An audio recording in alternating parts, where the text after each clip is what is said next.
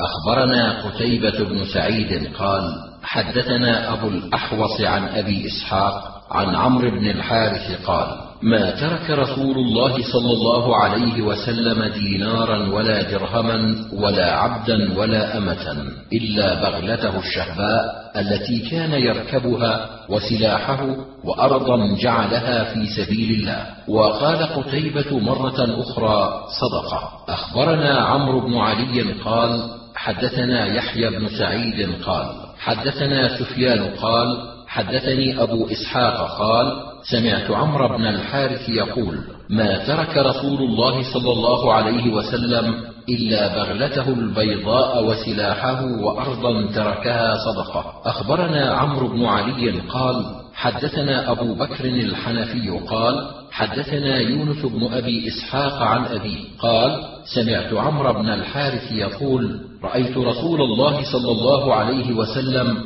ما ترك إلا بغلته الشهباء وسلاحه وأرضا تركها صدقة. أخبرنا إسحاق بن إبراهيم قال أنبأنا أبو داود الحفري عمر بن سعد عن سفيان الثوري عن ابن عون عن نافع عن ابن عمر عن عمر قال أصبت أرضا من أرض خيبر فأتيت رسول الله صلى الله عليه وسلم فقلت أصبت أرضا لم أصب مالا أحب إلي ولا أنفس عندي منها. قال إن شئت تصدقت بها فتصدق بها على أن لا تباع ولا توهب في الفقراء وذي القربى والرقاب والضيف وابن السبيل لا جناح على من وليها أن يأكل بالمعروف غير متمول مالا ويطعم. أخبرني هارون بن عبد الله قال حدثنا معاوية بن عمرو عن أبي إسحاق الفزاري عن أيوب بن عون عن نافع عن ابن عمر عن عمر رضي الله عنه عن النبي صلى الله عليه وسلم نحوه.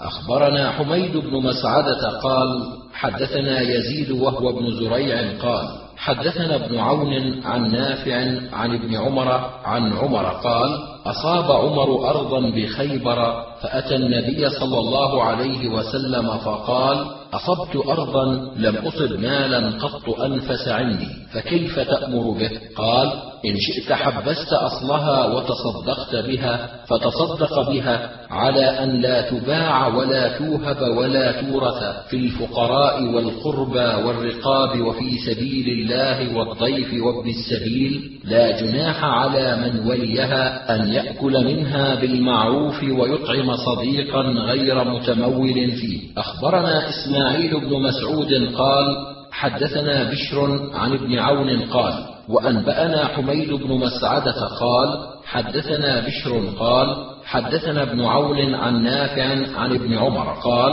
أصاب عمر أرضا بخيبر فأتى النبي صلى الله عليه وسلم فاستأمره فيها فقال إني أصبت أرضا كثيرا لم أصب مالا قط أنفس عندي منه فما تأمر فيها؟ قال إن شئت حبست أصلها وتصدقت بها فتصدق بها على أن لا تباع ولا توهب. فتصدق بها في الفقراء والقربى وفي الرقاب وفي سبيل الله وابن السبيل والضيف لا جناح يعني على من وليها أن يأكل أو يطعم صديقا غير متمول. اللفظ لإسماعيل. أخبرنا إسحاق بن إبراهيم قال حدثنا أزهر السمان عن ابن عون عن نافع عن ابن عمر أن عمر أصاب أرضا بخيبر فأتى النبي صلى الله عليه وسلم يستأمره في ذلك فقال إن شئت حبست أصلها وتصدقت بها فحبس أصلها أن لا تباع ولا توهب ولا تورث وتصدق بها على الفقراء والقربى والرقاب وفي المساكين وابن السبيل والضيف لا جناح على من وليها أن يأكل منها بالمعروف أو يطعم صديقه غير متمول فيه. أخبرنا أبو بكر بن نافع قال حدثنا بهز قال حدثنا حماد قال حدثنا ثابت عن أنس قال لما نزلت هذه الآية لن تنالوا البر حتى تنفقوا مما تحبون. قال أبو طلحة إن ربنا ليسألنا عن أموالنا فأشهدك يا رسول الله إني قد جعلت أرضي لله فقال رسول الله صلى الله عليه وسلم اجعلها في قرابتك في حسان بن ثابت وأبي بن كعب. أخبرنا سعيد بن عبد الرحمن قال حدثنا سفيان بن عيينة عن عبيد الله بن عمر عن نافع عن ابن عمر قال قال عمر للنبي صلى الله عليه وسلم إن المئة سهم التي لي بخيبر لم أصب مالا قط أعجب إلي منها قد أردت أن أتصدق بها. فقال النبي صلى الله عليه وسلم احبس أصلها وسبل ثمرتها. أخبرنا محمد بن عبد الله الخلنجي بيت المقدس قال حدثنا سفيان عن عبيد الله بن عمر عن نافع عن ابن عمر عن عمر رضي الله عنه قال جاء عمر إلى رسول الله صلى الله عليه وسلم فقال يا رسول الله إني أصبت مالا لم أصب مثله قط. كان لي مئة رأس فاشتريت بها مئة سهم من خيبر من أهلها وإني قد أردت أن أتقرب بها إلى الله عز وجل. قال فاحبس أصلها وسبل الثمرة أخبرنا محمد بن مصفى بن بهلول قال حدثنا بقية عن سعيد بن سالم المكي عن عبيد الله بن عمر عن نافع عن ابن عمر عن عمر قال سألت رسول الله صلى الله عليه وسلم عن أرض لي بثمر قال احبس أصلها وسبل ثمرتها. أخبرنا إسحاق بن إبراهيم قال أنبأنا المعتمر بن سليمان قال سمعت أبي يحدث عن حصين بن عبد الرحمن عن عمر بن جاوان رجل من بني تميم وذاك أني قلت له أرأيت اعتزال الأحنف بن قيس؟ ما كان قال سمعت الأحنف يقول. أتيت المدينة وأنا حاج فبينا نحن في منازلنا نضع رحالنا إذ أتى آت فقال قد اجتمع الناس في المسجد فاطلعت فإذا يعني الناس مجتمعون وإذا بين أظهرهم نفر قعود فإذا هو علي بن أبي طالب والزبير وطلحة وسعد بن أبي وقاص رحمة الله عليهم فلما قمت عليهم قيل هذا عثمان بن عفان قد جاء قال قال فجاء وعليه ملية صفراء. فقلت لصاحبي كما أنت؟ حتى أنظر ما جاء به فقال عثمان أها هنا علي؟ أها هنا الزبير؟ أها هنا طلحة؟ أها هنا سعد؟ قالوا نعم. قال فأنشدكم بالله الذي لا إله إلا هو. أتعلمون أن رسول الله صلى الله عليه وسلم قال من يبتاع مربد بني فلان غفر الله له فابتعته فأتيت رسول الله صلى الله عليه وسلم فقلت إني ابتعت مربد بني فلان. قال فاجعله في مسجدنا وأجره لك. قالوا نعم. قال فأنشدكم بالله الذي لا إله إلا هو. هل تعلمون أن رسول الله صلى الله عليه وسلم قال من يبتاع بئر رومة غفر الله له؟ فأتيت رسول الله صلى الله عليه وسلم فقلت قد ابتعت بئر رومة قال فاجعلها سقاية للمسلمين وأجرها لك. قالوا نعم. قال فأنشدكم بالله الذي لا إله إلا هو. هل تعلمون أن رسول الله صلى الله عليه وسلم قال من يجهز جيش العسرة غفر الله له فجهزتهم حتى ما يفقدون عقالا ولا خطاما قالوا نعم. قال اللهم اشهد اللهم اشهد اللهم اشهد. أخبرنا إسحاق بن إبراهيم قال أنبأنا عبد الله بن إدريس قال سمعت حسين بن عبد الرحمن يحدث عن عمر بن جاوان عن الأحنف بن قيس قال خرجنا حجاجا فقدمنا المدينة ونحن نريد الحج فبينا نحن في منازلنا نضع رحالنا إذ أتانا آت فقال إن الناس قد اجتمعوا في المسجد وفزعوا فانطلقنا فإذا الناس مجتمعون على نفر في وسط المسجد وإذا علي والزبير وطلحة وسعد بن أبي وقاص فإنا لك ذلك إذ جاء عثمان بن عفان عليه ملاءة صفراء. قد قنع بها رأسه فقال أها هنا علي؟ أها هنا طلحة؟ أها هنا الزبير أها هنا سعد؟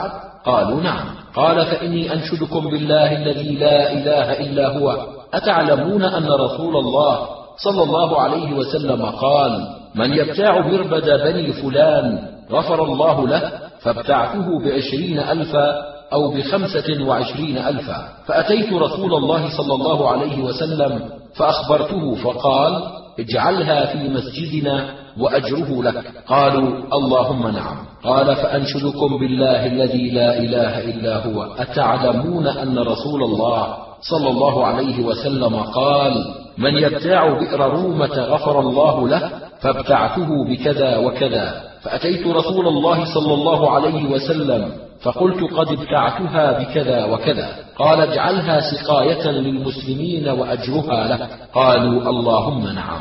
قال فأنشدكم بالله الذي لا إله إلا هو. أتعلمون أن رسول الله صلى الله عليه وسلم نظر في وجوه القوم فقال من جهز هؤلاء غفر الله له يعني جيش العسرة فجهزتهم حتى ما يفقدون عقالا ولا خطاما. قالوا اللهم نعم. قال اللهم اشهد اللهم اشهد. أخبرني زياد بن أيوب قال حدثنا سعيد بن عامر عن يحيى بن أبي الحجاج عن سعيد الجريري عن ثمامة بن حزن القشيري قال شهدت الدار حين أشرف عليهم عثمان فقال أنشدكم بالله وبالإسلام. هل تعلمون أن رسول الله صلى الله عليه وسلم قدم المدينة وليس بها ماء يستعذب غير بئر رومة؟ فقال من يشتري بئر رومة فيجعل فيها دلوه مع دلاء المسلمين بخير له منها في الجنة فاشتريتها من صلب مالي فجعلت دلوي فيها مع دلاء المسلمين وأنتم اليوم تمنعوني من الشرب منها حتى أشرب من ماء البحر. قالوا اللهم نعم. قال فأنشدكم بالله والإسلام. هل تعلمون أني جهزت جيش العسرة من مالي؟ قالوا اللهم نعم. قال فأنشدكم بالله والإسلام. هل تعلمون أن المسجد ضاق بأهله؟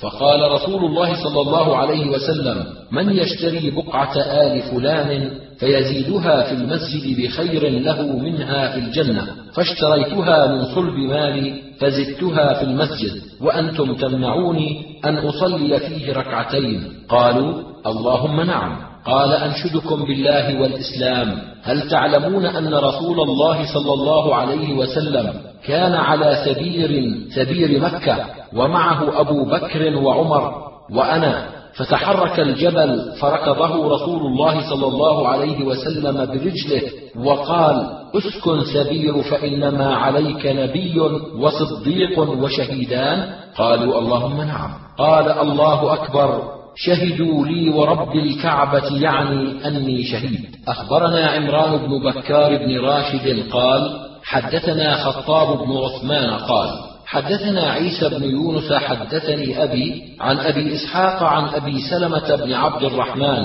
أن عثمان أشرف عليهم حين حصروه فقال أنشد بالله رجلا سمع من رسول الله صلى الله عليه وسلم يقول يوم الجبل حين اهتز فركله برجله وقال اسكن فإنه ليس عليك إلا نبي أو صديق أو شهيدان وأنا معه.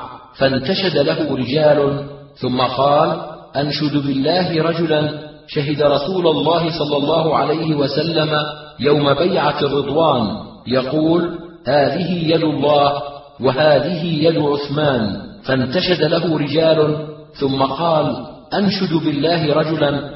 سمع رسول الله صلى الله عليه وسلم يوم جيش العسرة يقول من ينفق نفقة متقبلة؟ فجهزت نصف الجيش من مالي. فانتشد له رجال ثم قال أنشد بالله رجلا. سمع رسول الله صلى الله عليه وسلم يقول من يزيد في هذا المسجد ببيت في الجنة فاشتريته من مالي فانتشد له رجال ثم قال أنشد بالله رجلا شهد رومة تباع فاشتريتها من مالي فأبحتها لابن السبيل فانتشد له رجال. أخبرني محمد بن موهب قال حدثني محمد بن سلمة قال حدثني أبو عبد الرحيم قال حدثني زيد بن أبي أنيسة عن أبي إسحاق عن أبي عبد الرحمن السلمي قال لما حصر عثمان في داره اجتمع الناس حول داره قال فأشرف عليهم وساق الحديث.